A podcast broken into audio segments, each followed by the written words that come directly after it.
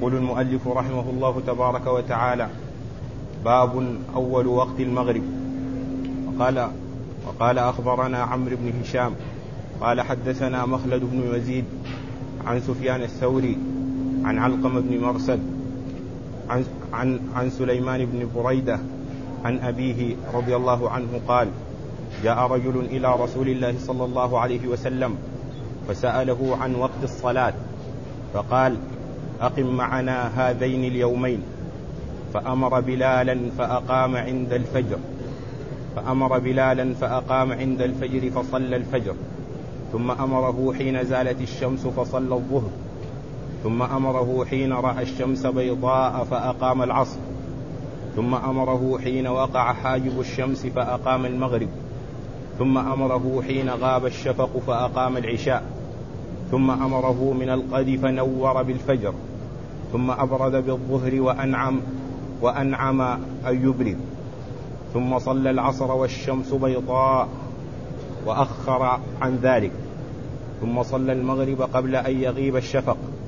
ثم أمره فأقام العشاء فأقام العشاء حين ذهب ثلث الليل فصلاها. ثم قال أين السائل عن وقت الصلاة؟ وقت صلاتكم ما بين ما رأيتم. بسم الله الرحمن الرحيم. الحمد لله رب العالمين. وصلى الله وسلم وبارك على عبده ورسوله نبينا محمد وعلى آله وأصحابه أجمعين أما بعد. يقول الإمام النسائي رحمه الله باب أول وقت المغرب. هذه الترجمة معقودة لبيان أول وقت صلاة المغرب كما هو واضح لأن النسائي رحمه الله أراد أن يبين أول وقت ويبين آخره وقد فعل هذا في الأبواب السابقة بالنسبة للمغرب بالنسبة للظهر والعصر وكذلك فعله بالنسبة للأوقات الأخرى.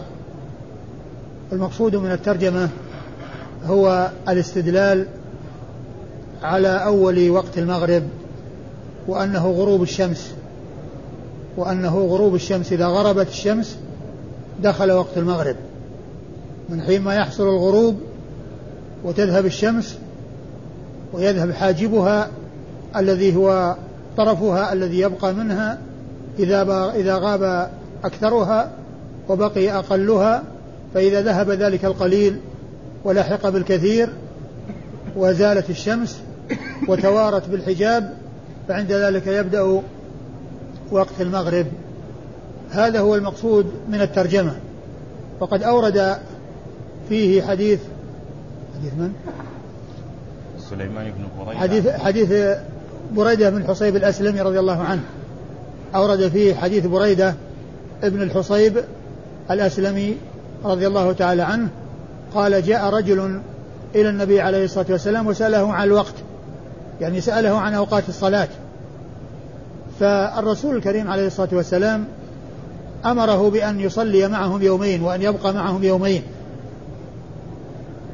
ليعلمه بالفعل ليعلمه بالفعل وليصلي في يوم من الأيام الصلاة في أول وقت ويصلي في اليوم الثاني الصلاة في آخر وقت ثم بعد ذلك قال له الصلاة ما بين ما رأيتم. فلما سأله أي سأل رسول الله صلى الله عليه وسلم ذلك الرجل عن الوقت أي وقت الصلاة سأله عن وقت الصلاة قال له أقم معنا هذين اليومين. يعني يريد أن يشاهد ويعاين الصلاة وأن يصلي معهم ويعرف الأوقات بالفعل وبالمشاهدة والمعاينة. ففي اليوم الأول صلى الصلوات الخمس في أول وقتها وفي اليوم الثاني صلى الصلوات الخمس في, في آخر الوقت. ثم إنه بين له في الآخر وقال له الصلاة ما ثم قال أين السائل؟ فقال الصلاة ما بين ما رأيتم يعني ما بين هذين الوقتين بالنسبة لكل صلاة من الصلوات الخمس. وفي سؤال هذا الرجل الرسول عليه الصلاة والسلام عن الوقت بيان ما كان عليه أصحاب الرسول عليه الصلاة والسلام ورضي الله عنهم وأرضاهم من الحرص على معرفة أمور الدين وعلى التفقه في أمور الدين أمور الدين وأنهم يسألون عما يحتاجون إلى معرفته فكانوا يسألون رسول الله عليه الصلاة والسلام ويجيبهم بالقول والفعل أو بهما معا كما بين كما حصل في هذا الحديث. وفي الحديث أيضا دلالة على التعليم بالفعل على التعليم بالفعل لأن النبي عليه الصلاة والسلام علمه بالفعل حيث صلى في يوم في اليوم الأول الصلوات الخمس في أول وقتها وصلى في اليوم الثاني الصلاة في آخر وقت فهذا فيه التعليم بالفعل هو دال على التعليم بالفعل.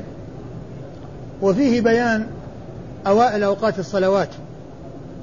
قد جاء في الحديث أنه آه، صلى أمر بلالا فأقام عند طلوع الفجر يعني آه، آه، عند طلوعه عند أول طلوع الفجر. عندما دخل الوقت وفي أول دخول الوقت أمر بلالا فأذن وأقام وصلى الصلاة في أول وقتها. ولما زالت الشمس من حين ما زالت الشمس صلى الظهر يعني صلاها في أول وقتها.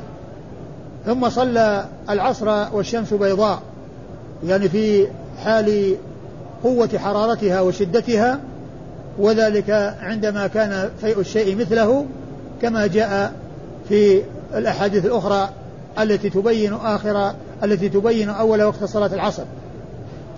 وصلى المغرب حين غاب حاجب الشمس. حين غاب حاجب الشمس يعني عندما غابت كلها وذهب طرفها الأخير الذي يغيب أكثرها ثم يبقى أقلها فإذا ذهب هذا القليل ولحق بذلك الكثير وتوارت عن الأبصار وغاب القرص وزال بالكلية فعند ذلك يدخل وقت المغرب. فصلاها عندما غاب حاجب الشمس والحاجب هو طرفها الذي يبقى منها عندما يغيب أكثرها في الأول ويبقى قليلها فهذا القليل الذي يغيب وتذهب بالكلية عند ذلك يبدأ دخول وقت المغرب.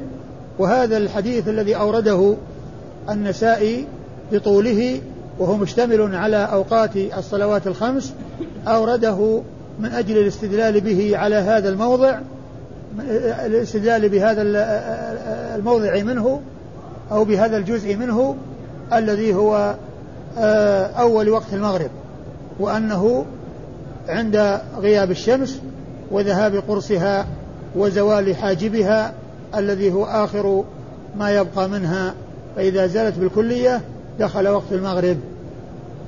ثم عندما غاب الشفق أمره فأقام للعشاء فصلاها.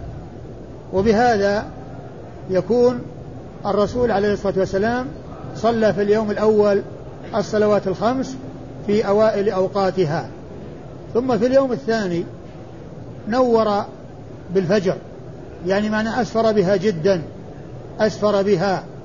نور يعني معناه أنه أسفر بها. والمقصود من ذلك أنه آه، بين له أول وقت ونهايته. وقد جاء في الأحاديث الأخرى ما يوضح نهاية الوقت وأنه طلوع الشمس. نهاية الوقت هو طلوع الشمس. لكن الإنسان لا يؤخرها إلى آخر وقتها إلا في حال الاضطرار وأما في حال في حال الاختيار فإنه يبكر بها. فإنه يبكر بها ويبادر بها ويصليها بغلس. وكذلك أيضا إذا تأخر قليلا لا بأس. أما أن يؤخرها إلى عند طلوع الشمس اختيارا فإن هذا لا ينبغي للإنسان لأن من حام حول الحمى يوشك أن يقع فيه. ومن أخرها إلى آخر الوقت فقد ينتهي الوقت. لكن في حال الضرورة بأن يكون الإنسان قد نام أو حصل النسيان ثم تنبه ووجد أن الشمس قريبة من الطلوع فإنه آه، فإنه يدرك الصلاة في وقتها. بل لو أدرك ركعة واحدة قبل طلوع الشمس فإنه يصليها ويصلي الركعة الباقية بعد طلوع الشمس ويكون مدركا للوقت ومؤديا للصلاة في وقتها. لكن كما ذكرت هذا إنما هو في حال حال الاضطرار. وأما في حال الاختيار فالإنسان لا يؤخرها وإنما يبادر بها لأن الصلاة في أول وقتها أفضل كما جاءت بذلك السنة عن رسول الله صلوات الله وسلامه وبركاته عليه. ثم صلى الظهر بعد لما كانت الشمس بيضاء يعني الوقت لأنه في اليوم الأول عندما زالت الشمس والثاني عندما كانت الشمس بيضاء يعني في حال قوتها وشدتها وذلك عندما يكون فيء الشيء مثله كما جاء مبينا في بعض الروايات الأخرى. وصلى وصلى العصر. صلى الظهر وأنعم أن يبرد نعم صلى صلى ثم أبرد بالظهر وأنعم أن يبرد. ثم أبرد ثم أبرد بالظهر وأنعم أن يبرد. يعني أبرد بالظهر يعني أخرها. يعني أخرها عن أول وقتها. وأنعم أن يبرد يعني أطال الإبراد. أنعم أن يبرد يعني أطال التأخير أطال تأخيرها. وأنعم أن يبرد يعني أطال. كما يقال أنعم أن أنعم النظر في كذا أي أمعن التفكر فيه وأطال التفكر فيه. يقال أنعم في الشيء إذا أطال فيه. فأنعم بالإبراد يعني أبرد كثيرا وأطال الإبراد بمعنى أنه بمعنى أنه أخر الصلاة. بمعنى أنه أخر الصلاة. ثم إيش اللفظ يقول؟ ثم أنعم ثم أبرد بالظهر؟ ثم أبرد بالظهر وأنعم أن يبرد. ثم صلى العصر والشمس ثم صلى العصر والشمس بيضاء. نعم ف... ثم صلى الشمس ثم العصر والشمس بيضاء. ثم صلى العصر والشمس بيضاء. يعني إن إن, إن, إن يعني عند نهاية وقت الظهر وعندما دخل وقت العصر صلاها وهي بيضاء الشمس. يعني معناه أنها في حال شدتها وقوتها لم يتغير لونها بل هي في حال بياضها وشدة حرارتها. ثم آه ثم صلى المغرب قبل أن يغيب الشفق. ثم صلى المغرب قبل أن يغيب الشفق. ثم صلى المغرب قبل أن يغيب الشفق. يعني معناه في آخر وقتها لأنه إذا غاب الشفق دخل وقت العشاء وقبل أن يغيب الشفق لا يزال في وقت المغرب فهو يصليها في آخر وقتها. ثم أمره فأقام العشاء حين ذهب ثلث الليل فصلاها. ثم أمره أن يقيم العشاء حين ذهب ثلث الليل فصلاها. وقد جاء في رواية أخرى أنه عند منتصف الليل وهذا هو آخر وقتها الاختياري الذي هو نصف الليل. نصف الليل آخر وقتها الاختياري. وأما الاضطراري فآخر وقتها طلوع الفجر. طلوع الفجر آخر وقتها الاضطراري لأنه جاء في الحديث ما يدل على ذلك وأن كل صلاة فإن آخر وقتها بدء وقت التي تليها ومنه ما هو اضطراري ومنه ما هو اختياري. ومن منتصف الليل إلى طلوع الفجر هذا وقت اضطراري. وقد قال عليه الصلاة والسلام ليس في النوم تفريط. إنما التفريط على من يؤخر الصلاة حتى يأتي وقت الصلاة التي بعدها. وهذا يدلنا على أن كل صلاة من الصلوات فإن آخر وقتها أول وقت التي تليها وهذا باستثناء الفجر. فإن الفجر آخر وقتها طلوع الشمس والظهر أول وقتها طلوع آه، آه، زوال الشمس. فالمسافة أو المدة التي بين طلوع الشمس وبين زوالها ليست من أوقات الصلاة.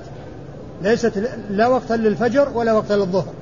لأن الظهر لا يجوز الفجر لا يجوز أن يؤخر عن طلوع الشمس وإن أخرت فهي قضاء والظهر لا يجوز أن تقدم قبل طلوع قبل زوال الشمس لأنها إن قدمت عن الزوال فإنها صليت في غير وقتها ولا تصح تلك الصلاة.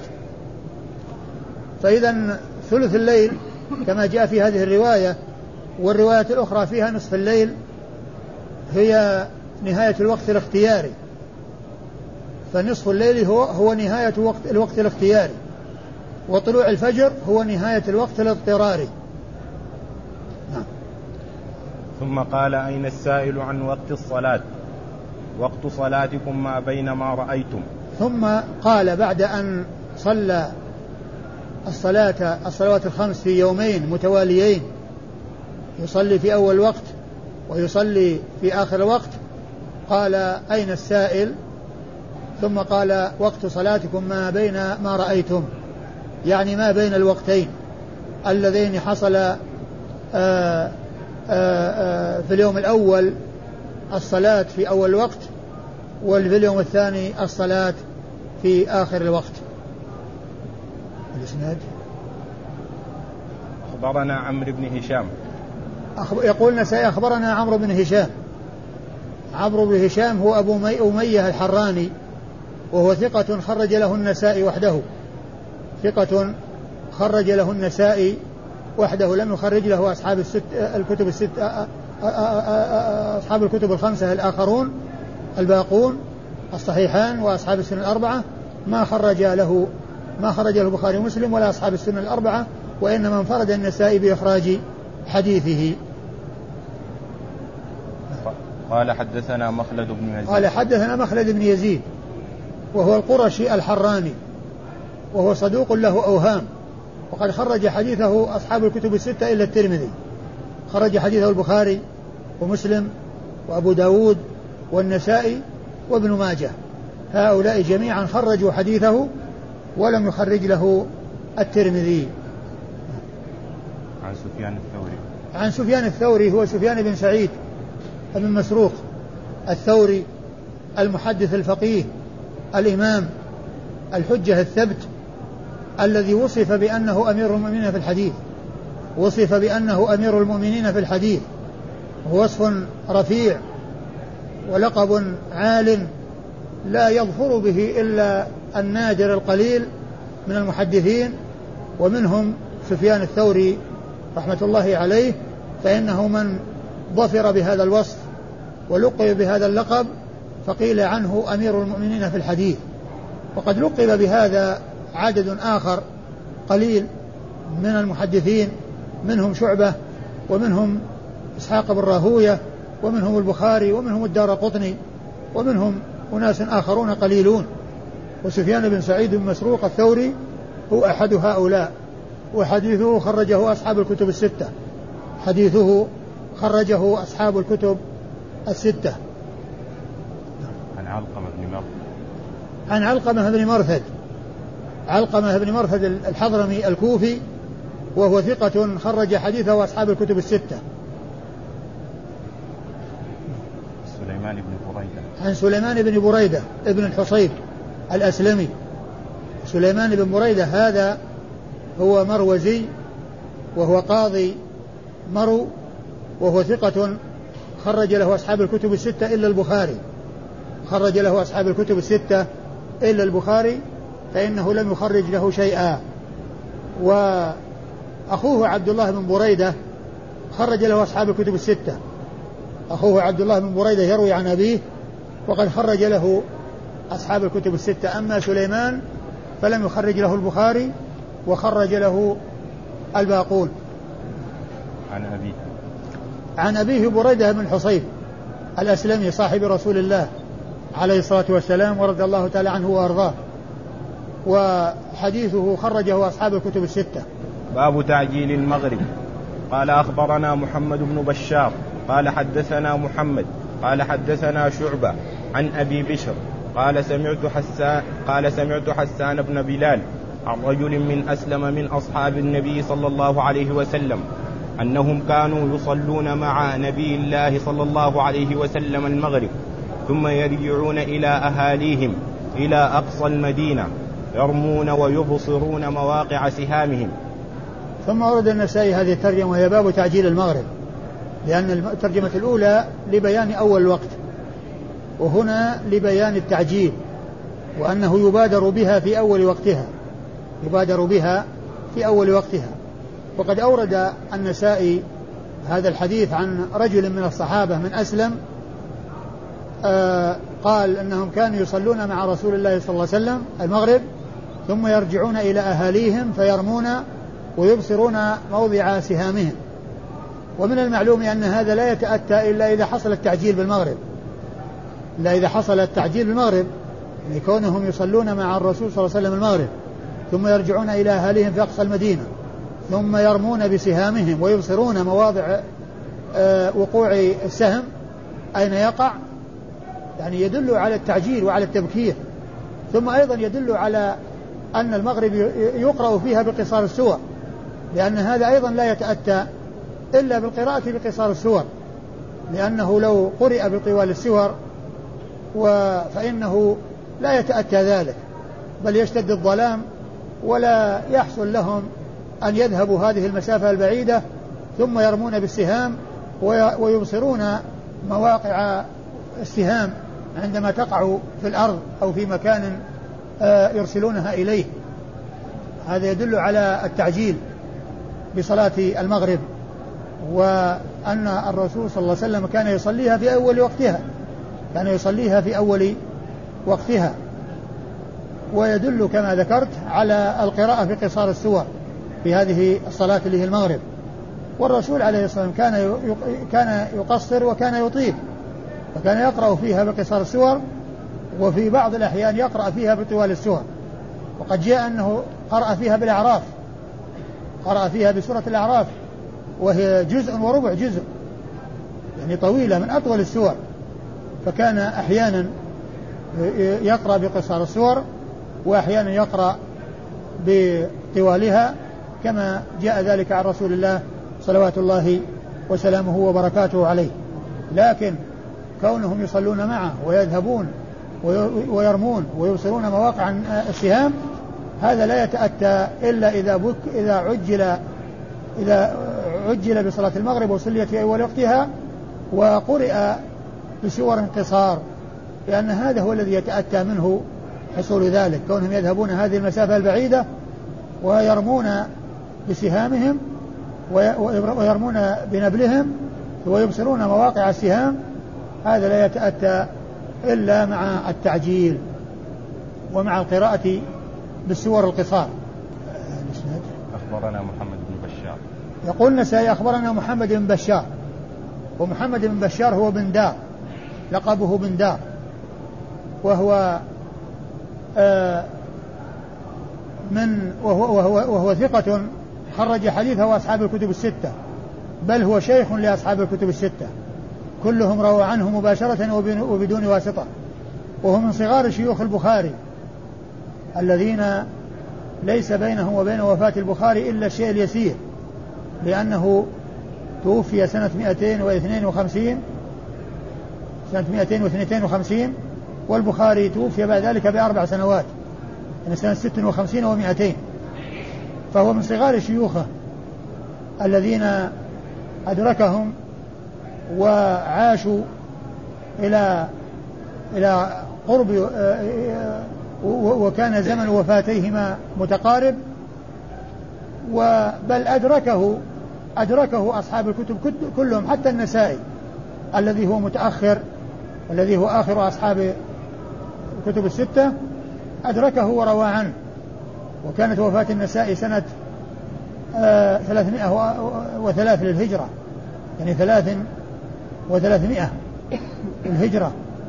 وكانت وفاة محمد بن بشار سنة اثنتين وخمسين ومائتين ومن صغار شيوخه وهو من صغار شيوخ البخاري وقد أدركه أصحاب الكتب الستة كلهم ورووا عنه مباشرة وبدون واسطة وهو شيخ من شيوخهم جميعا. ويماثله في هذا محمد بن المثنى الملقب الزمن أبو موسى وهو مثل محمد بن بشار.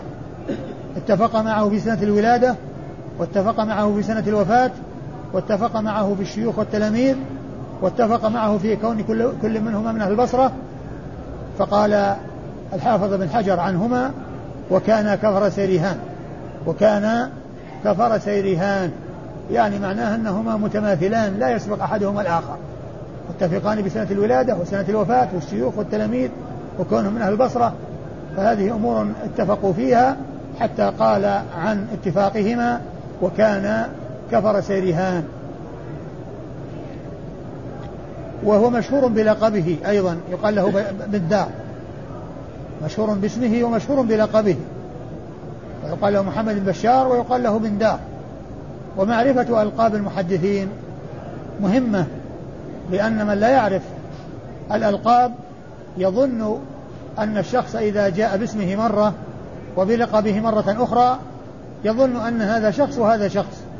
ومن يعرف أن هذا لقب لمحمد بن بشار لا يلتبس عليه الأمر.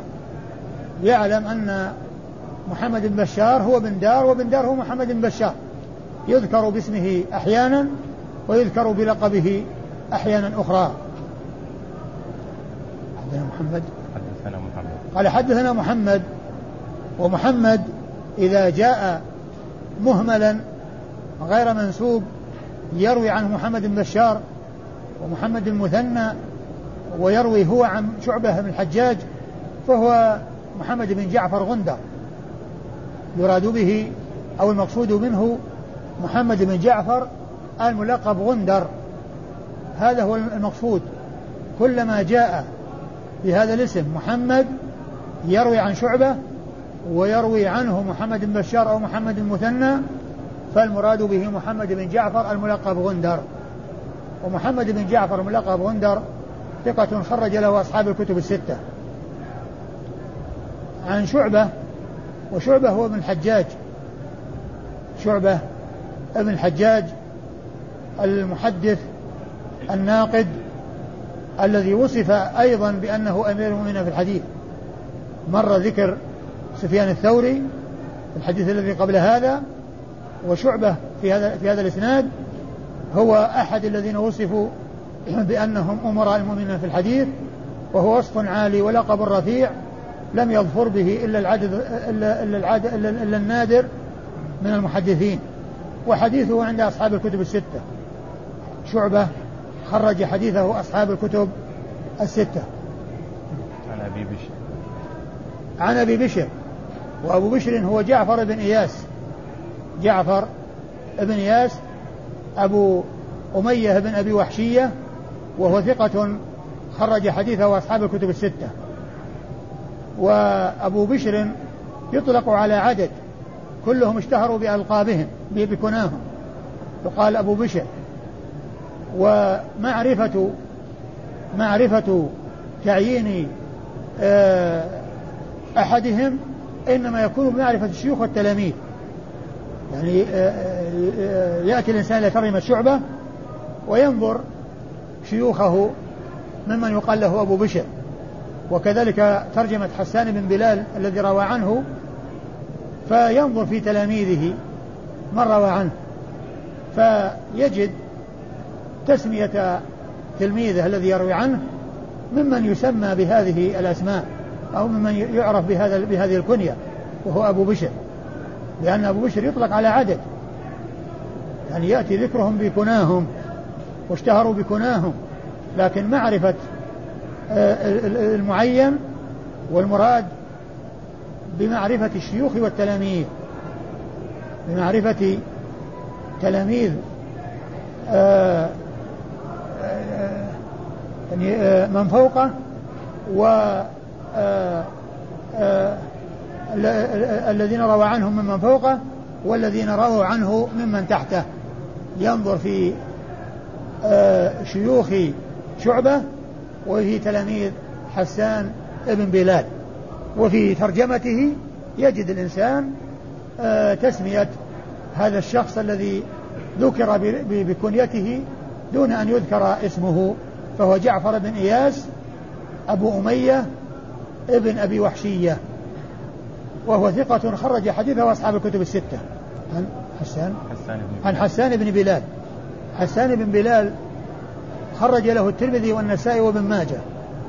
أصحاب الكتب الستة أصحاب الكتب الأربعة إلا أبا داود. فإنه لم يخرج له شيئا. فإنه لم يخرج له شيئا. ويغلب على ظني أنه قيل عنه أنه صدوق. بعده عن رجل من أسلم. عن رجل من أسلم. أي نعم عن رجل. من أسلم صاحب النبي عليه الصلاة والسلام. وهذا وهذا مهم يقال له المبهم. المبهم يعني الذي يذكر الذي يشار إليه ولا يذكر بأن يقال رجل أو امرأة. هذا هو المبهم وهو يضر في غير الصحابة. أما الصحابة فإن المبهم منهم لا يؤثر. المهم أن يعرف أنه صاحب رسول الله عليه الصلاة والسلام وجهالته لا تؤثر. جهالته لا تؤثر. ما دام أنه ثبتت له الصحبة وأنه صاحب رسول الله صلى الله عليه وسلم فإن ذلك كاف في التعويل على ما جاء عنه وفي قبول ما جاء عنه لأن الصحابة لا يحتاجون إلى تعديل وتوثيق بعد أن حصل ثناء الله عز وجل وثناء رسوله عليهم رضي الله تعالى عنهم وأرضاهم فهم لا يحتاجون مع ثناء الله عز وجل وثناء رسوله عليهم لا يحتاجون إلى تعديل المعدلين ولا توثيق الموثقين وإنما يكفيهم شرفا ويكفيهم فضلا ونبلا. أن يقال عن الواحد منهم أنه صحب رسول الله صلى الله عليه وسلم. ولهذا فإن كل راو من الرواة ما عدا الصحابة لا بد من معرفة لا بد من معرفته وجهالته تضر وتؤثر. أما الصحابة فإذا عرف أن الواحد منهم صحب رسول الله عليه الصلاة والسلام وإن لم يعرف اسمه وإن لم يعرف شيء عنه فإن ذلك كاف في قبول ما يأتي عنه. وفي قبول ما يرويه لأنهم عدول بتعديل الله عز وجل وتعديل رسوله عليه الصلاة والسلام ورضي الله تعالى عنهم وأرضاهم.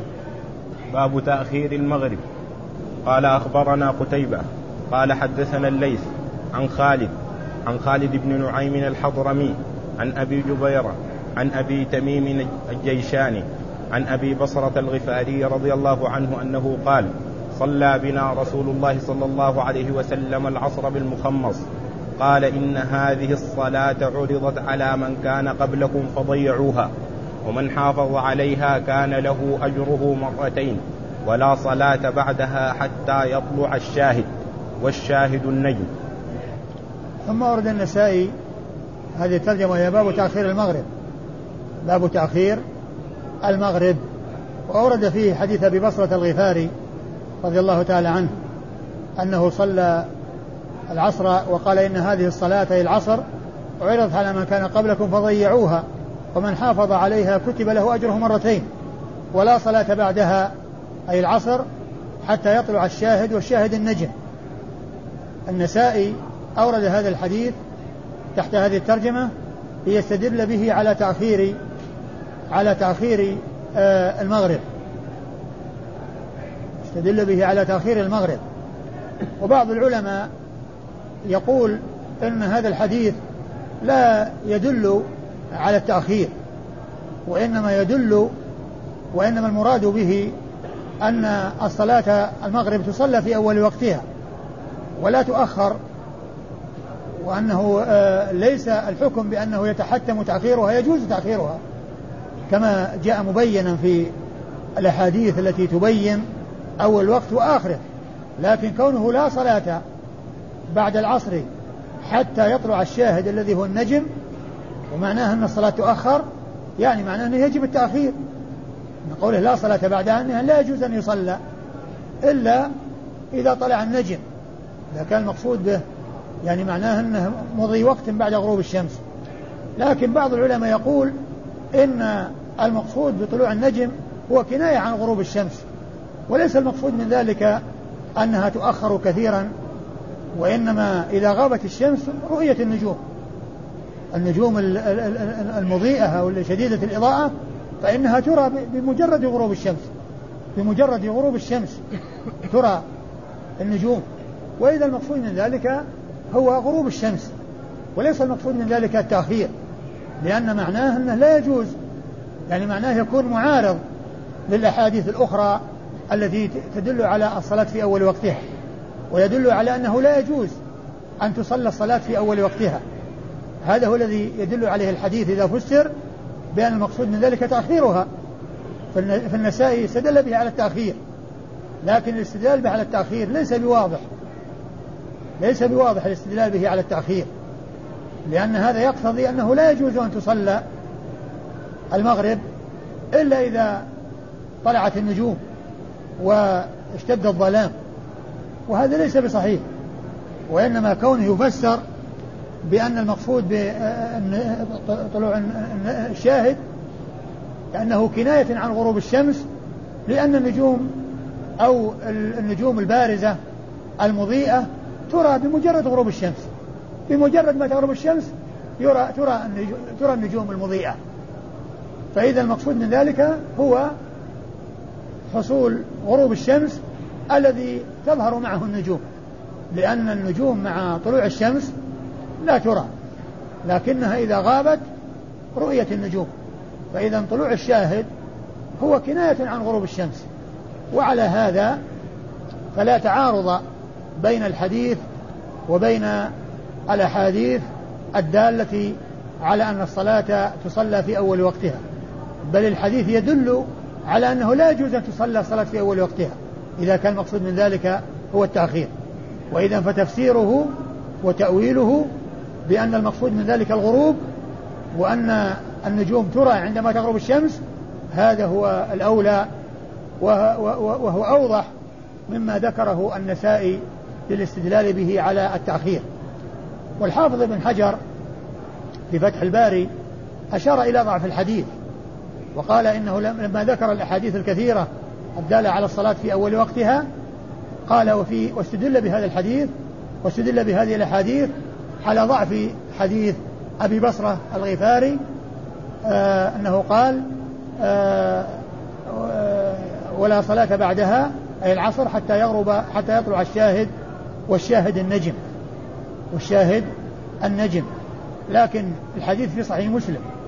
الحديث كما رواه النسائي رواه مسلم في صحيحه وتفسيره بأن المقصود منه الغروب وأنه كناية عن غروب الشمس أولى من تفسيره بالتأخير والحكم عليه بالضعف بل تفسيره والجمع بينه وبين غيره من الأحاديث بأن المقصود من ذلك هو أول الوقت وأنه عند غروب الشمس وأن طلوع الشاهد الذي هو النجم كناية عن غروب الشمس وليس كناية وليس المقصود منه ظهور النجوم ووضوحها وبروزها وبهذا يجمع بينه وبين الأحاديث الأخرى ولا يكون بينه وبينها معارضة. أما إذا أريد التأخير فإنه يكون بينه وبينها معارضة ولا يستقيم معناه وتفسيره بهذا التفسير الذي أشرت إليه والذي ذكره السيوطي وأن المقصود من ذلك غروب الشمس هذا هو الأولى والحديث صحيح ثبت في صحيح مسلم كما رواه النسائي قد رواه مسلم في صحيحه. أخبرنا قتيبة. يقول النسائي أخبرنا قتيبة. قتيبة هو ابن سعيد ابن جميل بن طريف البغلاني وهو ثقة خرج حديثه أصحاب الكتب الستة. عن عن الليث. عن الليث وهو بن سعد المصري المحدث الفقيه. فقيه مصر ومحدثها وهو ثقة ثبت خرج حديثه أصحاب الكتب الستة. عن خالد بن نعيم الحضرمي. عن خالد بن نعيم عن عن عن خير بن عن خير بن نعيم الحضرمي. خالد هذا خطأ لأن لأنه المعروف أنه خير. وفي كتب الرجال خير وليس فيه وليس خالد. فاسمه خير ابن نعيم الحضرمي. وهو صدوق فقيه خرج حديثه مسلم وأبو داود في المراسيل والنسائي. خرج حديثه مسلم وأبو داود في المراسيل وخرج حديثه النسائي. عن ابن جبيرة. عن ابن جبيرة وهو ابن هبيرة وجبيرة خطأ أيضا. فهو ابن هبيرة عبد الله بن هبيرة أبو هبيرة. فكنيته توافق اسم أبيه. فهو أبو هبيرة وهو ابن هبيرة. فإذا جاء ابن هبيرة فهو صحيح. وإذا جاء أبو هبيرة فهو صحيح. وكل منهما صحيح. لأن كنيته وافقت اسم أبيه. ومن المعلوم وقد ذكرت فيما مضى أن من أنواع علوم الحديث معرفة من وافقت كنية اسم أبيه وفائدة ذلك دفع توهم التصحيف في أنه إذا كان معروفا بنسبه ثم ذكر بكنيته من لا يعرف يظن في تصحيف لكنه صواب سواء قيل أبو هبيرة أو قيل ابن هبيرة هو عبد الله بن هبيرة الحضرمي المصري عبد الله بن هبيرة الحضرمي المصري وهو ثقة خرج حديثه مسلم وأصحاب السنن الأربعة. خرج حديثه مسلم وأصحاب السنن الأربعة. عن أبي تميم الجيشاني؟ عن أبي تميم الجيشاني واسمه عبد الله بن مالك المصري. عبد الله بن مالك المصري وهو ثقة خرج حديثه مسلم وأبو داود في كتاب القدر والترمذي والنسائي وابن ماجه. خرج حديثه مسلم وخرج حديثه أبو داود في كتاب القدر والترمذي والنسائي وابن ماجه. هذا هو أبو تميم الجيشاني وهو عبد الله بن مالك المصري. عن أبي بصرة الغفاري. عن أبي بصرة الغفاري صاحب رسول الله صلى الله عليه وسلم وأبو بصرة الغفاري خرج حديثه البخاري في كتاب الأدب المفرد وخرج حديثه مسلم والنسائي وابن ماجه.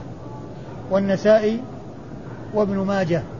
هؤلاء هم الذين خرجوا هم الذين خرجوا حديث أبي بصرة أبي بصرة الغفاري واسمه جميل بن بصرة. جميل ابن بصرة. فكنيته توافق اسم أبيه لأنه أبو بصرة وأبوه بصرة. وكنيته توافق اسم أبيه. وحديثه عند البخاري في الأدب المفرد وعند مسلم وعند النسائي وابن ماجه. والله أعلم وصلى الله وسلم وبارك على عبده ورسوله نبينا محمد وعلى آله وأصحابه أجمعين.